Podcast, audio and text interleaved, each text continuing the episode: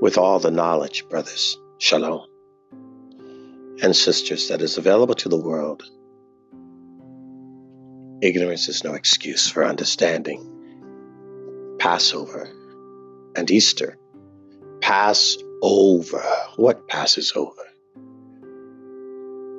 The death angel after the captivity before the exodus of the Hebrew people, Israel, from Egypt to Canaan.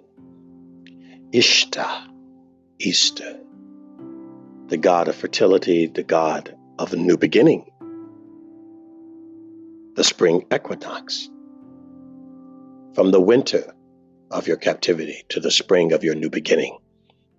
Passover, Ishtar to the Gentile, Passover to the Israelite, to the Jew. Rabbi Ismar Schorsch unpacks this and explains it wonderfully for all of those unfamiliar with the history of it. Let me share in brief a very well written article, dissertation on it, with my little poignant anecdotes in between.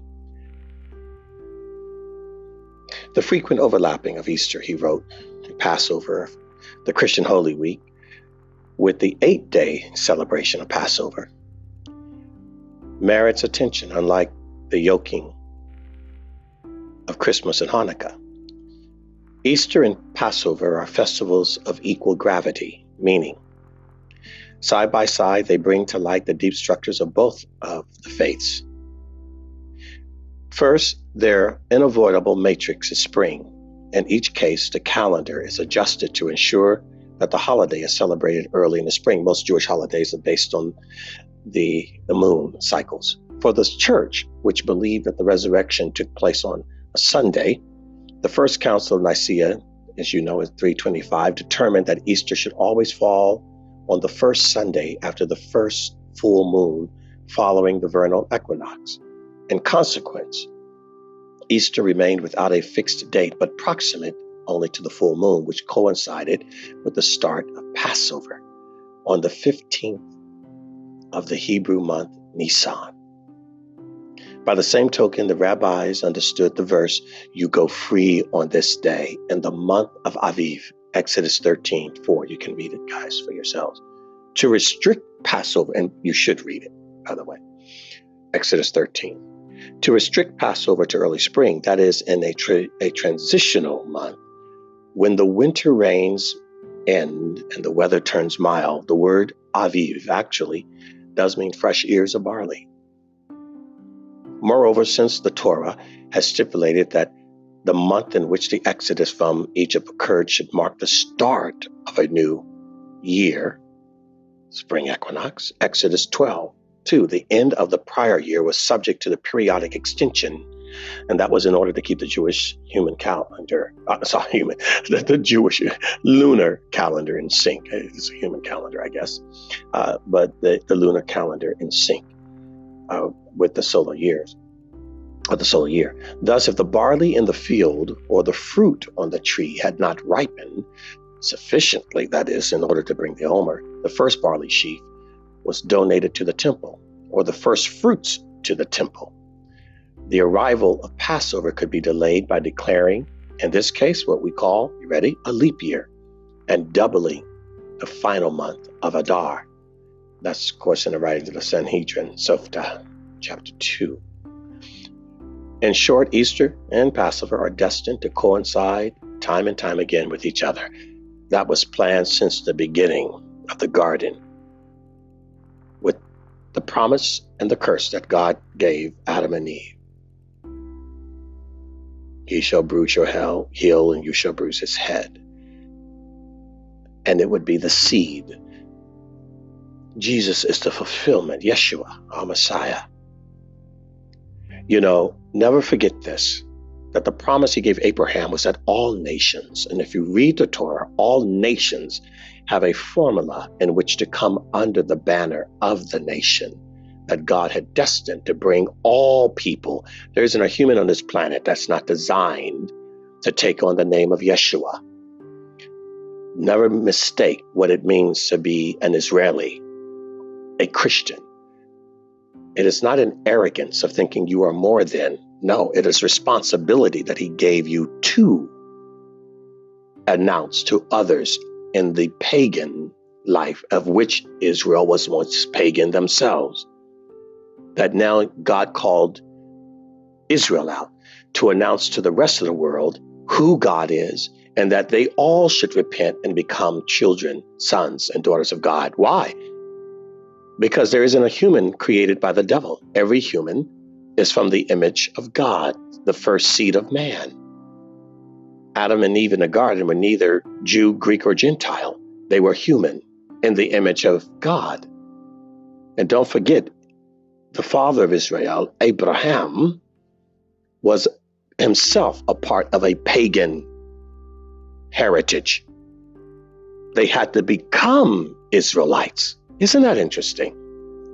Which means to struggle with God, to fight with God. Some scholars would say that the struggle, the strike, or the, or the fight is a connotation of struggling in pursuit of Him, not in opposition of Him. Understand that. Let me continue. Both festivals, nature and history coverage, with a resounding message of hope, and that is true. Both Easter and Passover, and redemption, that they would be saved if they would put the blood on the door as the death angel passed over. But they had to quarantine themselves. Are we not quarantined? Strange timing, 2020's quarantine of the Passover and Easter. And is not Yeshua, Jesus the Christ, the Messiah, is he not the Passover lamb? Nothing but the blood. To each faith community, God's presence manifests itself in two keys in nature and history. Yet in both preferred, the legacy of the biblical shift shows from polytheism to monotheism. Judaism, Christianity rest on that firm foundation. The Christian should not forget their foundation is Israel. The ritual of respecting those festivals in Egypt and the family of Jacob morphed into a nation wielded together by the bitter expression of the oppression, which was the experience. Redemption by God imbued them with the national mission to create a body politic of a noble order. Though their descendants failed, the body of religious literature that we read today records the efforts and voice their ideas and the challenge that we have as humans in this fallen world, in it but not of it. How to live in exile amongst those Gentiles.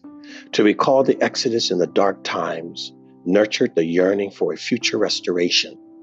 Are we not looking for the kingdom of God? Which is why Passover ends with the reciting of the Haftarah, the prophetic reading.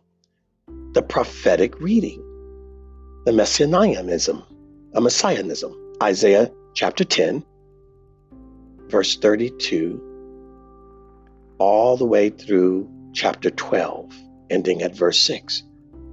Acknowledging our deliverance from to one day our deliverance to. What that promise for them, it was that land flowing with milk and honey. For us, it is the kingdom of come, John 14. If Passover is largely about Egypt, Easter is largely about Passover. Its historical setting is Jerusalem. Don't forget the Last Supper. We call the Last Supper should just simply be called the Last Passover Supper of Christ, the Last Passover of Christ. It was an embryonic Seder giving birth to what was to come. Because he is the Paschal Lamb, indeed. The Paschal Lamb. That is the Passover. And that is the mystery. The good news is that the death of one has the captivity to save many. The resurrection of Yeshua is the ultimate affirmation of our life. Those are the words in the Byzantine liturgy Christ is risen from the dead, dying, he conquered death. To the dead, he has given life. Finally, because the message of both festivals is so central to our faiths, it's important to understand that liturgy. In the Haggadah, we read that Rabbi Elazar ben Azariah was already advanced in years before he fathomed the exodus from Egypt should be recalled by every Jew twice daily, in the evening as well as in the morning. That is the reason for the addition at the third paragraph of the Shema, a prayer that is said twice daily, and which this bedrock fact is affirmed. God's compassion obliges us to sanctify our lives. Uh, uh, just chew on that. God's compassion obliges us to sanctify our lives, to clean up, to clear out, to make ready because of his compassion towards us, being prepared and ready to receive and to leave this world, to move on. It's amazing the commonalities that we share in this faith and understanding the history of it. And it's not so much commonality as much as I think is fundamental to the origin and the etymology of from whence we come. Death can pass over us. We are under the blood of Christ. The Shema, hear ye, O Israel, the Lord our God is one. Those who do not receive those who choose death, that do nothing to hide or take refuge. God is my refuge. Daniel, in the den of God, God is my refuge. Where I run, where do I go? I go to the rock of my salvation. Hallelujah. This is a holy time to understand what that meal was that Christ, the Messiah, participated in prior to his march to Golgotha, to his long before the march, obviously, first the trial, the beating, the scourge, and then ultimately the crucifixion, the lamb's blood on the outside gates of the city. It is a transformative time not that dissimilar to understanding even the correlation between Rosh Hashanah and Passover.